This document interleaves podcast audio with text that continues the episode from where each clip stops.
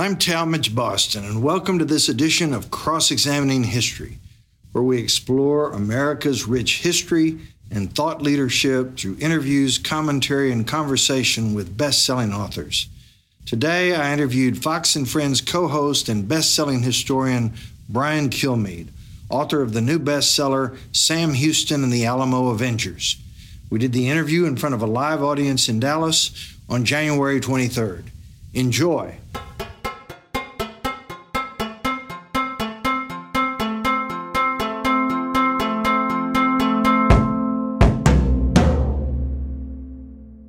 To make sure that for our wonderful guest, Brian Kilmeade, we fill the room. It looks like we have succeeded. So, Brian, why don't you come on up here while I give you uh, an introduction? I, I think you're here because you know who Brian Kilmeade is. But in case you don't, he's the co host of Fox and Friends. And we're doing this as a luncheon instead of a breakfast because Brian has a national radio show that requires him to take care of business. But anyway, we worked it out with lunch. He's also uh, uh, a best-selling author. Uh, virtually every book that he sold is a is top 10 bestseller, including his newest one, Sam Houston and the Alamo Avengers, which we're here to talk about today. So, Brian, welcome to Dallas and the SMU Cox School of Business.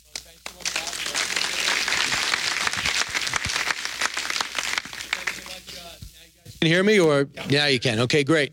I appreciate you coming here at a lunch on a, on a rainy day. I brought the weather with me from new york. I apologize for that. Uh, but when this book came out and we started planning some type of tour, uh, from Karl Rove on down, they said, I got to introduce you to Talmadge Boston. Whatever you do, you got to find a way to stop in the tour. We had a chance to talk over the summer, uh, worked out something in the fall, and sure enough, in uh, 2020, we, we have a great date. And for Talmadge to put this together, there's only one person that could do it. It's him and his wife, Claire. Had a chance to meet you both uh, again last night. You guys came to New York um, to check out our homeless problem, and it's going well. Um, uh, but you had a chance to come to New York, meet you face to face, and uh, it's just so great during this tour to be able to go to Texas. You went to Wichita Falls, San Antonio, obviously, uh, Waco, Houston, uh, and now Dallas, and it's been uh, one great stop after another. All right. Well, let's talk about your new book, Sam Houston and the Alamo Avengers. I know we've got a lot of serious Texas history lovers in this audience. Now, Brian, in your prior best selling biography, uh, biographies, they involve stories about presidents uh, George Washington, Thomas Jefferson, Andrew Jackson. But for this, you've shifted gears and decided to go into Texas history. What caused you to want to branch out? Um, it's risky because I have so much respect for the people of Texas and the pride that they have. You know, the one thing about our job is I get to travel a lot, and whether it's the uh, going to cover the Super Bowl in Houston or the many events that happen in Dallas, uh, we travel. And the one thing that comes clear, and especially when Texans travel, they have great pride in their state. We learned one day in social studies, and in fact, I'm in touch with my eighth grade social studies teacher to make sure I remembered it right. And I go, "Is it true?"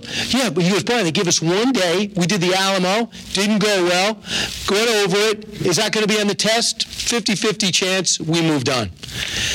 But always the Alamo, I felt like it was your story. But the more I researched it, I said, this is an American story. And I also thought there would be some pushback saying the whole thing, well, America stole Texas from Mexico. I wanted to study that. Not true obviously. Guys like Thomas Jefferson, Andrew Jackson pushed back on it. Pretty good authorities. Came with the Louisiana Purchase. And the other thing is Fox Nation, which is a brand new app, which I encourage almost everybody here to get who's passionate about history. They gave me a series called What Made America Great. My second stop was the Alamo. And when I got there, almost everyone told me, you know, there's more to the story than the Alamo.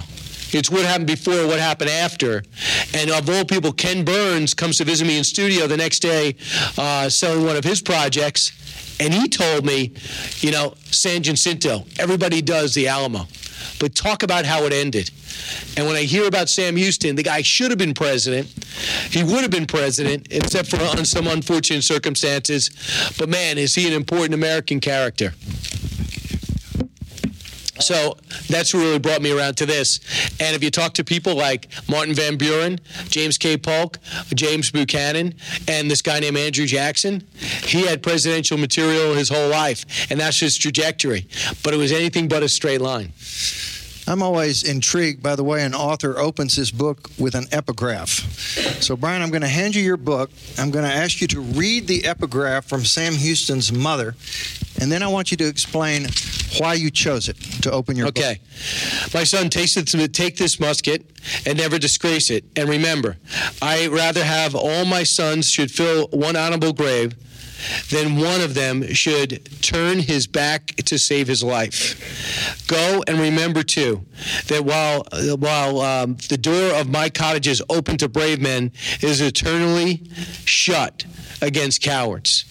And to me, if you want to know a guy that would run into the blaze of rifle fire uh, and arrows uh, at the Battle of Horseshoe Bend, it's a guy that was raised by a woman with that mindset and who loses her husband early, who is forced to uh, pick up stakes and literally travel hundreds of miles in a carriage with those boys and then resettle clear land.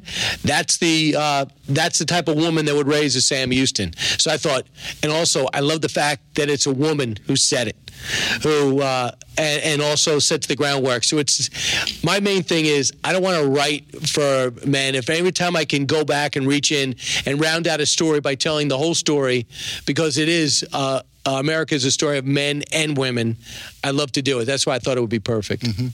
And then the next thing in your book is the prologue, where you talk about Sam Houston's amazing courage and toughness at age 21 at the Battle of Horseshoe Bend, fighting the Indians where he was almost killed in what he called the darkest night of his life. So, what happened to Houston at this battle 22 years before the Alamo and San Jacinto that was so important to his later life? Well, I, I have two things and two themes, and I don't think it was a reach to do it. I, I thought, number one, America is fragile, especially then, I think now. You got to always uh, don't ever take the democracy in the country for granted. And number two, courage is great, but courage has got to be calculated. And I said this would be the perfect place to start because I want to tell the story in the beginning to where we're going. So if you are a fearless young man with tremendous leadership ability and you demonstrated to this other future great American named Andrew Jackson, when you're in battle, you want to lead. So you leap over a wall and you go and you get shot, or you get, in his case, get hit with an arrow. And he can't get the arrow out. So he goes to his friend, he goes, pull the arrow out. The guy's like, I can't do it. It's stuck. And it's basically going, you're freaking me out. So he pulled out his gun, he put it to his head, he said, pull it out. Well, they pull it out. It bleeds like crazy. He's forced off the battlefield. The second time, Andrew Jackson walks over and goes, "Listen, I got to finish off these uh, these Indians before uh, night falls because the night vision glasses were stuck at the UPS store." uh, a lot of I didn't include that in the book. I didn't have time. Um, so he said, "Can anybody here fight?" He goes into basically the sick bay, the the uh, the doctor area, the medical tent, and he goes, "I'm going to do it again." Sure enough, his buddy jumps over, gets blown away, and he gets shot in the shoulder and gets shot again. When the doctors get a look at him and they pull him off the battlefield, they said. I'm not going to take this guy. He's uh, why put him through the torture of surgery? He's not going to last the night, but he does. As Talmadge said uh, in the book, he has one of the worst nights of his life but he survives. He recovers in his mom's house, works his way back to Washington, and looks around. He's recovering from his wounds. He's got himself a commission. He's got himself a lot of respect. And he also is looking at Washington with the White House and the Capitol building burned to the ground. Every building burned to the ground. He says, "Okay, it's great to be it's great to be have courage, but I got to be smart about it." And man, how close did we come to total annihilation? And that's the laying the groundwork for the story. Now, every good biography of Sam Houston has to give uh, some coverage to his very important relationship with Andrew Jackson. So, exactly how did Jackson influence Houston over the course of their 30 year relationship that lasted until Jackson's death in 1845? If you saw me at the Dallas Women's Club last night, I, I say this story and I, I love it because um, those Rocky movies are, for me, the coolest movies, except for the one, uh, the Rocky Five, when they fought outside the bar. Didn't like that one. But what is consistent? They always flash back to the previous story to remind you what happened. And if I could link Andrew Jackson, I just did Andrew Jackson, the Miracle of New Orleans, and I talked about what led to that battle. And one of those battles was Battle of Horseshoe Bend. But what if I flashed you back to the Battle of Horseshoe Bend and I bring in another character who was there, and that's Sam Houston. So I was able to go back to that. And when when Jackson saw Houston, and he saw so much of himself in the guy, although he was a little bit taller. Um, Jackson, as uh, you may recall, uh, lost his brother in the battle in the Revolutionary War.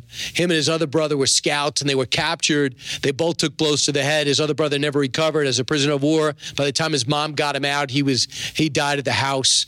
So it was Andrew and his mom. And Andrew's mom says, We got to make some money. So she goes to help out a cousin.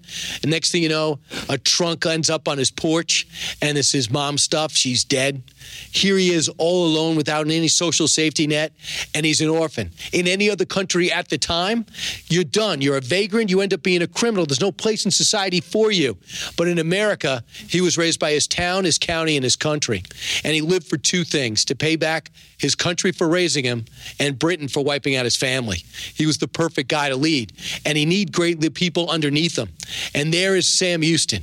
And he is a soldier's general, a militia general. And he sees a lot of Houston in him. His father died young. He did not have a great childhood. He leaves and lives with the Cherokee Indians for a while. He was a bad clerk, an unwilling farmer, and decides when it comes to going to school, I'd rather read books on my own. Not the perfect youth to be a, f- a future great American, but he overcame it. There was something about him and his older brothers that didn't mix. He would mix with his cousins, but never with his brothers again, really. And then he volunteered to fight and found his own feet under in the military. And Jackson saw a lot of him, so he kind of put his arm around him. And then he when it came time to run for to get a commission, Jackson made sure he got it. When it was time to run for Congress, Jackson made sure he had the candidacy and the support. When it was time to run for governor, he made it happen. But Jackson, and these are my words, said Houston maybe never missed an opportunity to shoot himself in the foot. So many times through his upbringing, he'd have opportunities and he'd trip himself up by some of his actions, whether it was this horrible thing by getting a divorce. Back then, that was considered a scandal because it was so quick, and the accusations are still up for debate. But Jackson just said, I like to mentor someone. He had no kids of his own. Him and his wife had the perfect relationship, but they didn't have kids. So Houston was one of those kids that showed up on the porch as a young man and would learn from him, was interested in him, and most importantly, he showed him the respect. Mm-hmm, mm-hmm. Now, maybe to me at least, the two most intriguing parts of Sam Houston's life involve what you mentioned a minute ago, and that is when he was a teenager, he ran away from home to live with the Cherokee Indians and did that for a few years. Then he came back, re entered civilization, ultimately became a U.S. Senator from Tennessee and the governor of Tennessee. And he married a, a woman from a very influential Tennessee family, but the marriage lasted less than uh, what three months, and it was a total humiliation. And so what did he do? He went back and lived with the Cherokees again. So, what was it about the Cherokee lifestyle that was so appealing to Sam Houston that he would want to enter it not once but twice? And that's for something I want to research more. But what I basically got from this is this: they got discipline, they got values, and they got ethics, and they gave him respect that he wasn't getting from his brothers. And perhaps his mom was distracted trying to make a living to provide that hands-on opportunity. He's heard from that quote how tough she was, but with the Cherokee Indians, he got that sense of family and values, and he became one of the first American Indian advocates and one of the big fighters fights he had not to flash too forward and be like a Donald Trump interview where you ask one question and he goes over here. But when he got in that big fight in Congress that ended up tr- putting him back in the limelight, even though he lost the case and was censured, is because they accused him of taking money from the American Indians instead of putting it towards their causes in Congress, which struck him at his core. He's like, Are you kidding me? I've been fighting for the Cherokees and the American Indians to be treated fairly. And even though Andrew Jackson had a reputation for just the opposite, it shows you you could be friends and you could be mentored, but you don't have to agree with everything. So I think also the Cherokees had two nicknames for him the Raven, because he was bigger than anybody on that campus. Uh, number two, the big drunk. He had bouts what we now would identify as alcoholism. There's no question about it. I mean, back then, I'm amazed by how many stories start and end with liquor. So, um, and he was drinking a lot and it took his last marriage that worked for and, and religion, a conversion to Catholicism, for him to say, "Okay, I'm giving up the liquor. I'm done." And a lot of times, his reputation was what he did when he was drunk, because he would drink to, uh, he dropped literally, and people would go, "Well, this guy that started the day so respectful ended so ended the day so disgracefully," and he started drinking a lot of the Cherokee Indians, but they still accepted him and they still opened their arms to him. So, having not been an expert on the Indian culture, my sense is that he really got a sense of family there, and every time he was in crisis, he went back. That was almost like his church. In fact, I forgot to mention his second wife was a Cherokee right. woman. Yeah. which is kind of interesting because he kind of acknowledged it and he had this interesting way of ending it going yeah i'm leaving. We're just about done. And she's like you got it. You can keep the tent. I'm going to take the horse. I'm out of here. You know? You don't really see that on tmz anymore um, but he kind of ended that kind of mutual discredit you know you realize we're growing apart so let's leave. And they did. Yeah which leads us to uh, the circumstances by which he decided to come to Texas. Now, you say uh, he was a quote public paradox. He was a ruined man in many respects. So he sought a second chance in life in Texas. So, were there many people who came to Texas in the early 1830s, like Sam Houston, who were essentially seeking a do over in life? And one of the questions last night, you may remember, Talmadge, was what surprised you most? And a lot of times, you hear rhetoric about certain things and then you look at it, it's not really true. But, you know, every I could not believe how many people were looking at their second shot to remake themselves, which I found astounding because we always thought people came to America to remake themselves. In my situation personally, my grandfather was the youngest one in his family. When he was 18, it was like, "You're not getting the farm, you might as well leave." So in Italy, they have different stories. Well, once you left here, people like, "Well, you know what?" It's kind of too structured. Don't like the tax structure. I can't really get the opportunities I want in America. So I want to get a new shot after a new shot. And the new shot was Texas. And it was a place in which, as I re, uh, reboot, that Thomas Jefferson, Andrew Jackson, and many others, maybe except John Quincy Adams, were convinced was ours anyway. And when they couldn't populate it, meaning the Spanish and then Mexico, it seemed like an opportunity for Moses Austin to go down there, turn it over to Stephen F. Austin when he fell ill, and then start populating it. And all you uh, Texans kept your word. You did exactly what you were told. Free taxes for 10 years, converted to Catholicism. The slave thing was, was supposed to leave slavery behind. They didn't, but it wasn't, say, flourishing like it was in the South, in other areas of the South. But what happened is you cleared the land, you made the land productive, you became a productive uh, portion of Mexico, originally Spain, when the deal was cut. But when you ripped up the Constitution, things changed. But when you hear about William Travis have a problem, accuse some his wife of fooling around with a guy and taking him out, he's like, I guess I should leave. Comes out to Texas. Davy Crockett, he said, listen, if I lose this election, and Andrew Jackson made sure he did, I'm going to Texas. You know, you see uh, Jim Bowie, he loses his entire family to disease. He's going to Texas. Now, these are the main guys, but they all, and the main families, but they all came down. And if you ask me why the reputation fits, the Texans are tougher, because if you thought it was a tough settling land in, New, in America, can you imagine going to a place where it's not really yours. There's aggressive uh, Indian tribes there, the Comanches and the Apaches, number one. And number two, you're coming down to an area, not only is there not a Walmart, Kmart, or a Target, uh, you basically you show up with an axe, a rifle, and a wagon. Best of luck. And for the most part, Texans don't make excuses. And I look at the, this room, I get the same sense. As I mentioned, this is my sixth or seventh stop in Texas. You don't make excuses, you make do. And that's what they did and they helped each other out while looking out for each other. They also looked out for their own families, and there was a real sense of community, which also enabled them to put together a very uh, strong, cohesive army as best as possible, in my estimation. I see my great friend Dale Petroskey in front of me. He is the present CEO of the Dallas Greater Regional Chamber. His job is to bring companies to Texas. So he's taking. You're doing too good a job. yeah. Taking notes on your quote. Texans don't make excuses; they make do. Yeah. I love that quote. Yeah, I'll probably never say it again. I actually, it just it just uh, occurred to me now.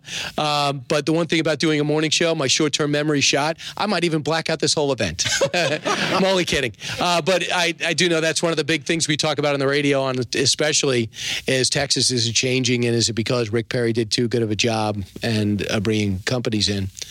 And uh, that's up for debate, obviously. All right. So Sam Houston arrives in Texas. One of the first people he meets is Stephen F. Austin. And at that time, in 1832, what exactly was Stephen F. Austin trying to accomplish regarding the advancement of Texas? everything. Uh, he was trying to create an organization. He was trying to give out land in an orderly fashion. He was trying to get people that would qualify and fit in. He was just trying. He was also, I think, creating a society, a code of conduct. Now, people adequately say and accurately say, not a great general, not a great military leader. He wasn't supposed to be. I mean, he's from the north. His dad got him into this business. He did as his dying wish came down here. But what he was is a great conciliator. He was somebody who would bring families together and he would solve problems. I think, uniquely qualified to do it by almost all accounts. You know, when he uh, when when it came to elections and the first president of Texas, he didn't win, but everyone knew how valuable he was to Texas, and Houston made sure that he was respected. And I think the one thing that came to mind is he was so respected. He was somebody who was a great listener and a problem solver, and he was organized. And was astounding too. And I think I included in uh, the book is a British ambassador came down to kind of see the area because in the back of his mind he kind of wanted to get Texas, and he said to the Mexican government, Have you checked out Texas? Uh, they're kind of doing their own thing. They're flourishing. They're organized. They are productive. And Mexico wasn't. And they were a mess. But Texans said, Yeah, I hear you're a mess. I'll abide by your rules. Leave us alone. And when they started handing over mayors and governors and saying, we're going to have, uh, there's going to be no due process and we're going to uh, tell you who your leaders are, that doesn't sit well with you guys in this room. And it didn't sit well with five generations ago. So Stephen F. Austin, I think, is absolutely invaluable. I think he's well respected. What I thought was ridiculous and almost criminal was 18 months ago when they talked about taking his statue down. Yes. I mean, my goodness, what is going on? So thankfully, you fended that off. And I think I brought it because that's when I, I was uh, in my final throes of the book. When Andrew Jackson, I'm researching that, they're trying to take his statue down out of New Orleans. Do they know it wouldn't have been an American city without him? All right, well, let's go on to another major character Santa Anna, the Mexican political leader and general, a man who, as your book points out, essentially led nine lives. So here's a hypothetical question for you, Brian. Let's assume that you're a highly educated citizen of Mexico today in 2020, very knowledgeable about your nation's history. Do you regard Santa Anna as an effective or an ineffective leader during the time he was at the helm? Well, I mean, a couple of things. You, if you are brutal and without conscience and are power hungry, and are a narcissist and only care about yourself, you can achieve power, possibly. I mean, I look at Hugo Chavez. Is he a great leader? Yeah, if he only cared about himself, if he didn't mind circumventing society, if he didn't mind taking money uh, from all productive uh, landowners. Santa Anna was about Santa Anna, from the best I can ascertain. Santa Anna was about his glory, not his people. Why else would he travel into another region with almost no medical care?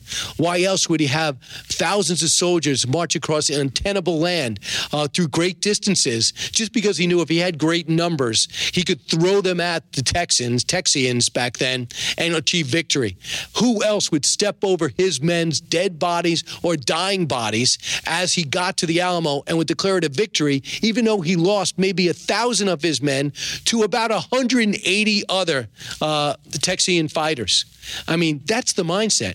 And almost every military person, including General McChrystal, who joined me for the TV special, said, uh, he was an absolute clown when it came to military tactics. And the way he showed up in San Jacinto, the way he timed his march and decided to rest and supervise it, where he was worried about himself instead of his people.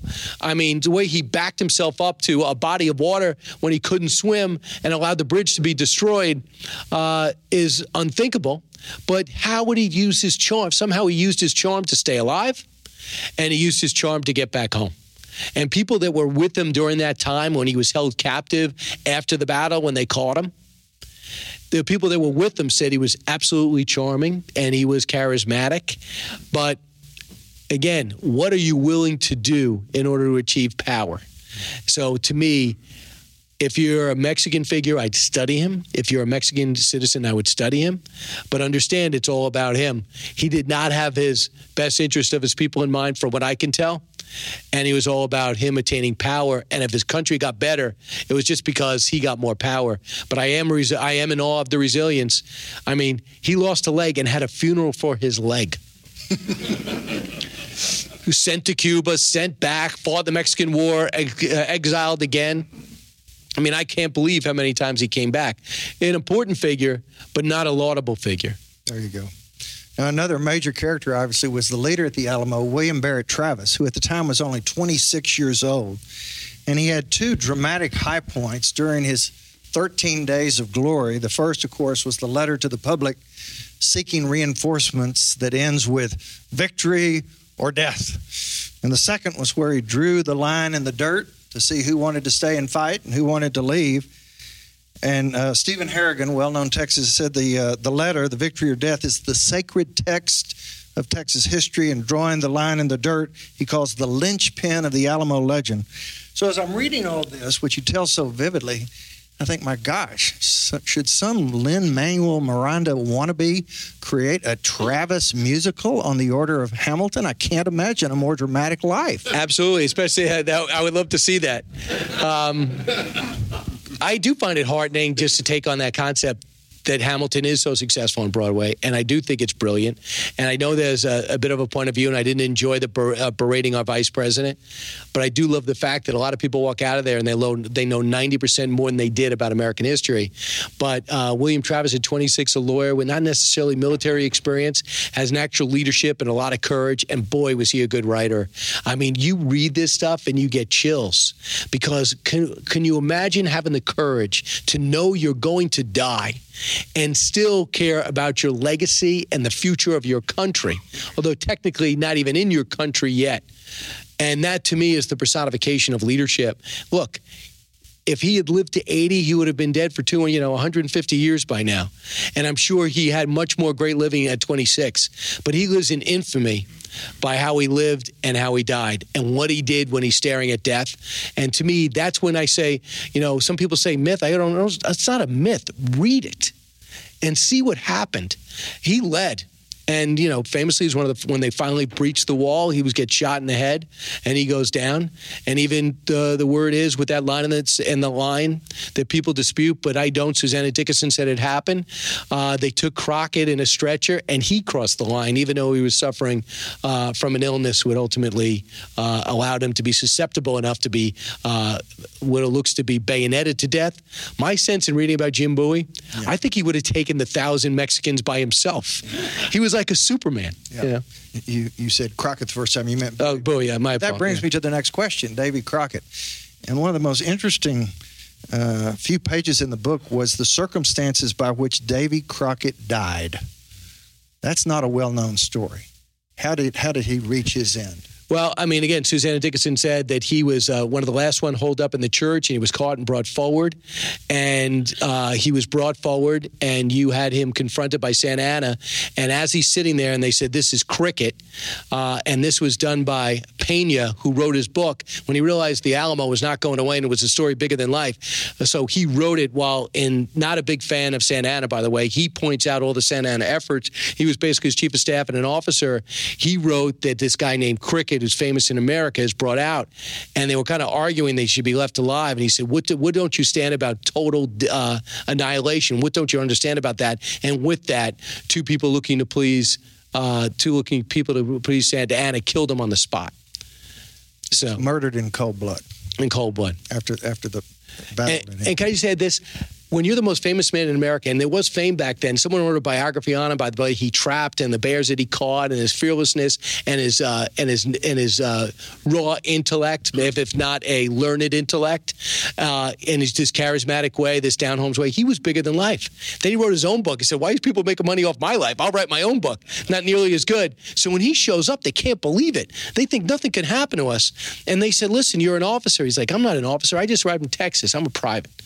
I mean, that's to be famous, to be important, to lose an election and come in and see a bunch of men around you and say, I'm going to earn my way up with you. I'm not an officer. I'm not taking any legacy with me. Sam Houston had a similar story. They said, You're a famous, you know, everybody knows our dad. You shouldn't go in as a private. He goes, I haven't done anything. That's how I'm going in. And he let his own uh, his own prowess uh, raise him through the ranks. And I thought that was pretty amazing too. Also, word is he could play the fiddle. He entertained everybody, even though they knew on the outside they were running out of ammo, they were running out of food, and no uh, reinforcements were coming. That's pretty cool. I thought Joe Montana looking at John Candy in the Super Bowl uh, on his final drive against Cincinnati Bengals when he looked there and go, look, John Candy. And they thought, Joe, focus on the game. I mean, that's Davy Crockett. Hey, Davy, you're playing the fiddle. We're about to die. All right, so uh, we have the tragic ending at the Alamo.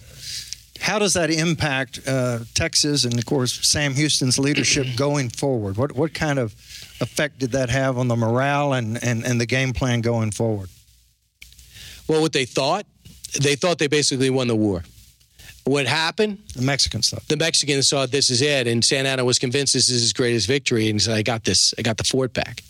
For the record, Sam Houston never wanted him to hold the Alamo. He says we can't be caught in structures. We got to keep moving. We got to stay fluid. He never wanted him to stay in Goliad. They didn't listen to him then. He sent Jim Bowie in to get him out. They didn't listen. Bowie looked around and says, no one can stop us. They've had a series of small victories. But when they wipe out the 180 some of the most famous people in Texas and America, it inspired them.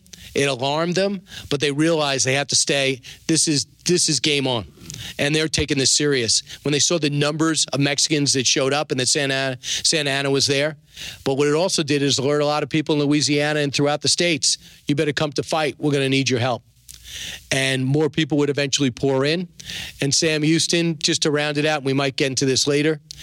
And what I tried to sell in the book for non Texans, I wanted to convince people this is an American story. And I wanted to simplify it in a way while still keeping the story sacred. Was the guy that had courage but wasn't calculated also had to tell a bunch of angry Texans who knew somebody in the Alamo and Goliad to do something that is so unnatural run and burn everything in the process. And he did, and he had to go. So picture a guy as big as anybody in the country, as strong as anyone in the country, uh, as great a shot as anyone in the country, the one with only military experience, maybe the most military experience in the country, would have to run away. Because in life, whether it's at the sports bar down the street, sometimes even though you want to take the guy out, you go, I have a family, I have kids, I have a job. I got to not punch this guy in the head. I got to go back and get in the car because I got to think of the greater good. He had to go, as much as we want to stand and fight, I know my guys aren't ready. They're not ready. They don't even understand what they're getting into. Some they've even shot a man before. So burn the villages and go back. Something the Russians would do in this, what I thought, an analogy with the scorched earth against Napoleon and then against Hitler. He did the same thing. So again, Santa Anna doesn't care about his people. They don't have supplies. We'll live out of the villages. Not if they burn everything. Not if they take everything. So Sam Houston is smart. So when Sam Houston decides that the best strategy is to retreat, so to fight another day, how did the, the men respond? Just got to open up my top. There we go. Uh, they were angry. Uh, they didn't want to listen to him. The one thing that's pretty consistent, even whether it's Stephen F. Austin or it's Sam Houston, uh, Texans had a very headstrong. They thought they knew it all. It was really like herding cats, the utter definition of it. And they didn't understand why any Texan and any man like Sam Houston, known for his courage, would run away. They questioned his coward. They questioned his courage. They called him a coward. And what Sam Houston did, and I still can't understand, he didn't take his time to explain what he was doing. He's like, I'm Sam Houston. I know what's best. Get in line. He did take a few of the guys who were really giving him the hardest time and say, okay, go ahead, run a scouting mission. Tell me what's happening over there. He let him get into a few skirmishes and kind of uh, burn off some adrenaline. And then they came back to him. So the whole time, it's really a story of him trying to get people to listen to him. Remember, he told Jim Fannin at Goliad, a West Point dropout, don't stay and he hesitated twice. And when he finally leaves, he got caught in the middle of a field, uh, foolishly trusted the officer when he said, I'll bring you back and treat you with military cur- courtesy and let you go back to your homes as long as you promise not to fight. And they all ended up shot. So, two times they didn't listen to him. He lost two thirds of his army and 800 guys of 600 guys and then at least under just under 200 guys. And now he had to go backwards. So a lot of people were mad at him. They thought that he should have found a way to help out at uh, at the alamo. So and then people were coming back talking about the brutality. And when they brutal, those uh, those stories of brutality are leaked into camp, more guys came in from America, and instead of Texans taking a backward step, they wanted to take a forward step and fight. Well, you draw a real um, dramatic parallel between the way Houston responded to that situation and how George Washington went about fighting the American Revolution. Why don't you explain that parallel? Well, a couple of things. You know, after the Battle of Bunker Hill and the Revolutionary War, and the the the, the great courageous way in which the Americans fought in Boston, and even though technically the Brits won, they said, "What have we gotten ourselves into?" There was a sense in the Battle of Boston when they decided to give up Boston and just sail away and go to New York. There was a sense among the colonists that they could take on, so they could take on Britain head to head. No, they came from Canada in great numbers, more ships than you could imagine. They said you couldn't even see the water. So many ships were sailing into Staten Island. By the time it was time to fight, uh, even though they melted down statues to make bullets, Washington squared off with these guys and was getting blown out of the water, almost destroyed. He was backed up with his back uh, to the end of Brooklyn, trying to get to Manhattan. Little problem with the East River. He would have to have uh, civilian ships come, boats come in the middle of the night, and have his troops evacuate. And out of nowhere, the seas calmed, the word went out, and his guys were able to get out through Manhattan and do something that George Washington never wanted to do run away. Why?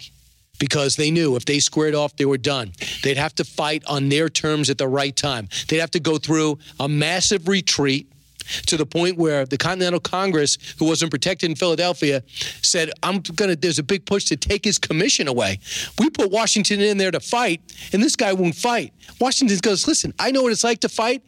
I'm going to know what it's like to lose if I fight. So he had to conduct a war in the shadows. He had to set up a spy ring in the middle, which I was lucky enough to, to learn about and write about. And they had to give Washington information and intelligence to allow him to take out a a superior opponent because guess what? We had time. We had nowhere to go. And the Brits were saying, how long is it going to take to defeat this enemy? What the Texans had, we don't have nowhere to go. We're going to keep retreating until we're ready to fight. By the time they were ready to fight, Cornwallis was forced to surrender. By the time Houston was ready to fight, he didn't know if he was going to win, but at least he knew he had a shot. Okay, which brings us to the Battle of San Jacinto, which lasted a grand total of 18 minutes. So, what happened to Sam Houston during those 18 minutes? Well, another thing he does, which shows great courage, he leads. You know, so he's in the front in a horse. He gets shot off that horse twice, and then and the last time he takes a bullet in the ankle. But as he leads, there's a couple of things that happen. He sleeps till 10. He has a war council meeting at 12. And about 2, he takes a vote and says, We fight tonight. Why is that unusual? Because they don't fight at night. They fight today. And it was Santa Anna, the Mexican army's thought if you don't fight early, you're not going to fight at all. And since a lot of Santa Anna's army, they got reinforced while Houston, in an unpopular move, waited, they were exhausted. So they said, let's put our guns in a pile and get some rest. Rumor is Santa Anna was having his way with some woman, and the rest are sleeping. So Sam Houston says, We fight with the grass high and a slight incline. They almost got into camp before the Mexican army knew what hit them. They get inside camp, and there were some angry Texians and some angry Houston fighters, Texas Army fighters, that won for absolute victory. And what is Santa? And in 18 minutes, the victory was clear, but it took about two hours to finish him off. But what also is clear is while Sam Houston stays and leads the fight, when things started going south, Santa Anna had changed into a peasant, uh, a peasant garb and runs and hides. It's all about him. And when he gets discovered the next day, Santa uh, Houston bleeding from the ankle, needing medical attention, knowing that people want to hang and tear him apart, he is cool and calculated and shows great courage and saying, "I'm going to treat him like a prisoner of war. Get his trunk, get his stuff, get his letterhead. We're going to draw up." Uh, by the way, the war isn't over because there were reinforcements, and the Texan army was going to be re-engaged shortly. It was Santa Anna's handwriting and the note delivered by Deaf Smith that delivered them to uh, the upcoming general uh, to say, turn around, Santa Anna's been captured, this war is over. And then they later got him to sign to the Texas provisional government uh, over all of Texas. So the old Sam Houston probably would have ripped his head off. Uh, but the new Sam Houston in his 40s, bleeding again, hurt again, took his time. So that battle was so quick. Stephen Moore wrote about it better than anybody ever could. He joined me at the Battle of San Jacinto. And the best thing about it, Talmadge, is that people were so unselfish with their expertise. And they were able to, so not only with me, I have to see it, so to be able to walk those fields and see that area and see where he stood, I mean, there's that story of the which way tree. We found it, where they come up to an oak tree with branches pointing one way, go to the American border, the other way, go fight. And he got pushed, or Houston decided to go fight. But to go up to that tree and see what Houston saw, to go to that battle and stare, stood where Houston stood, and to go with the Mexican area and saw where the Mexican camp was, just painted. It was great, even though the water bodies have changed a little bit painted a very vivid picture for anyone. Which is sad to me, and you disabuse me of this, is that unlike the Alamo, no one's going to San Jacinto. And that kind of that bothers me because it's a great facility there. It really is. The movie's fantastic. The librarian's fantastic. Uh, she was able to point me to some original documents and pictures uh, that I've never seen anywhere else. So uh, hopefully we get the word out to go there. I don't know if your schools go there. Do they? They used to. I don't know if they still do. They gotta. And you also actually just uh, you went against Washington. They said whatever you do, don't build a building bigger than the Washington Monument. Turns out uh, you did.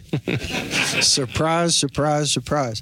So. Uh, we win the Battle of San Jacinto, 1836. We don't become a state until 1845. Why did it take nine years? Well, I mean, yeah, the whole thing about slave state, free state thing, uh, and America wasn't ready to accept another slave state because they were teetering on the on a civil war. And any little move, if you read back about this, how close we came to civil war before the actual civil war started. And if you go accept Texas in, they thought one, could we end up in a war with Mexico? Do we want another war? Number two, what could we possibly do uh, for a free state to battle what Texas would have been technically a slave state? So there was a huge delay. So instead of him being governor, he was president. And guess what Britain did? Britain did what Trump does. So uh, and Andrew Jackson, to a degree, must have loved it. Britain goes, listen, if America doesn't want you, and Mexico still believes they have you, and you're worried about your protection, you don't have much of a standing army, and you have almost no money, we'll take you. and Sam Houston goes, Hey, listen, America, I got this great offer from Britain. They seem like great people. Their, their uniforms are a little bright, don't like their buttons, but they, they'll watch our back, and I no longer have to be fearful of invasion. So that forced their hand, now, our hand. In the 1860 election, of course, Abraham Lincoln wins, and Southern states start, start seceding. Sam Houston is the great Texas leader. How did he respond to the secession? Well, you point me to is going to be bringing me back to the Sam Houston Museum in uh, in a month. To is going to be in the paperback, which comes out this spring. They said, well, you always have to add something in the paperback. You don't have to, but I like to. Rather, people say, how would you like the same book that's just bendable? I've tried to say, here's a, uh, uh, you know. What a marketer. Right. So I said, let me put something new in it. And what I did is that. And I just said how Lincoln approached Houston. Now, Houston took the letter, he ended up putting it into the fire. But Lincoln approached Houston and said, Houston's like, uh, I'm about the union. Andrew Jackson was all about the union. And he said, whatever you do, you got to keep it together with this. Oh, it's going to be something, and we're going to lose if we fight. He goes, the, Amer- the uh, I know what they're like when they fight in the North. They're fighting for the right reason, number one. And number two is they have all the material. They're going to wear us out. There's going to be so much death and destruction. Don't do it. And when they he got outvoted, including his own son volunteered for the Confederate Army. Uh, they go, okay, I quit. So he left. So when Lincoln heard about this, he said, listen, Sam, I'll give you an army. I'll get you protection. Keep Texas out of it. Why don't you form a provisional government and get people that follow you and believe in you and see what you see that we all know? And he said, if I was a younger man, yes, but now I'll just go and he would die before the Civil War ended. But he was absolutely prescient in so many of his predictions. Uh, it is amazing. And many biographies. Every once in a while, you get a biographer that writes about uh, a subject, and they just love the guy or the woman so much, everything is perfect. But every biography says it. This guy predicted so much that eventually happened. Uh, and Sam Houston goes, listen, we're going to fight a civil war, and it's going to be terrible for everybody. Uh, but it was amazing to see. And Lincoln was smart. He wanted to stay out of it, and he wanted Texas to stay out of it more than anything. And he wasn't successful, but he tried. And that's what I'm going to put in the paperback that big movement, that tough decision that he made. Mm-hmm. Well, for my last question, you say at the end of the book that the War of Texas Independence was really, quote, a story of redemption. How so? Here's why And this is why I can relate to this story because he is not perfect. He, as I mentioned, he drank too much. You know, had the problem with his marriage. I don't know if it was his fault. We don't know the difference. You know that uh, with the um, uh, a situation where you know, he was somebody at, I guess, as a kid when they asked him to be a farmer, he didn't want to be a farmer. They said, "You don't want to be a farmer? Will you help us out in the store?" He's like, "I'm not really into." So he was a bad farmer, a bad clerk. When they made him go to school, he said, "No, I'd rather read on my own and hang out and do it, hang out with my friends." That's not the story you usually hear of great Americans. He had options. His family actually had money. He had a, a strong uh, family and an extended family, and he said, "No, this isn't for me." So he made the decision go with the American Indians, and you have a situation where he does beat another lawmaker with his cane, uh, who accused him of things he wasn't happy about. So he does end up back in Congress. He does end up in a situation where he falls on his face in front of people when he's making speeches. He's oversleeping. There's a story of redemption, and it's a story of somebody who's growing. And to, to me, that's more of the American story. We're, no, we're never perfect, but how are we going to look at our uh, our failings and adjust? Adjust and learn from them. So a governor that leaves in humiliation ends up becoming a governor again of that state, a president of that state, and a senator from that state, and should have been the president of the country. So when you're down, be down. You learn from it, you make the adjustment, and you come back. And somehow create loyalty among people that come in your path that instead of being angry at you, pull for you and try to help you. So in the end, he ends up being this laudable figure. And tonight at the Bush Library, I did not memorize it, but basically it said, as is in his last years, he said, You can remember me for a lot of things, but just remember me as an honest man. So when you look at his resume, be impressed. But if you want to impress him, remember him as honest. Mm-hmm. We have time for some questions from the audience. Yes, Tom. Tom, would you stand up so everybody can hear? These guys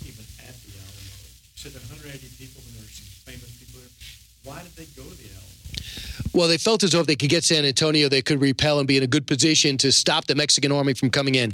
Number one, keep in mind, Sam Houston wasn't for it. Most military experts I spent time with, like General McChrystal, who's uh, like just in love with this story, um, says you should never be holed up in a fort. And plus, that wasn't a fort. It was it was it was a it's a, more of a church. It was never meant to be a fort. And number two is they decided to take the Alamo against the standing army, General Acosta's army. And they go and probe it and they have it and they actually take it. And once they take it, they go, why would we give this place up? They fell in love with it because they felt so protected there. And in the end, it would be their undoing because, yeah, you're protected for now, but ultimately you're also trapped. So it was, again, it was a mistake. Yeah, so it was a, a, tactical error on their part, but it was almost they're a victim of their own success. Not many people thought they were going to be able to penetrate it on the outside and convince them to give up. And by the way, General Acosta's army, when they get inside, they treat him respectfully. And they said, We're going to let you go. Just promise me you're not going to take part in this war anymore. And they go, Great.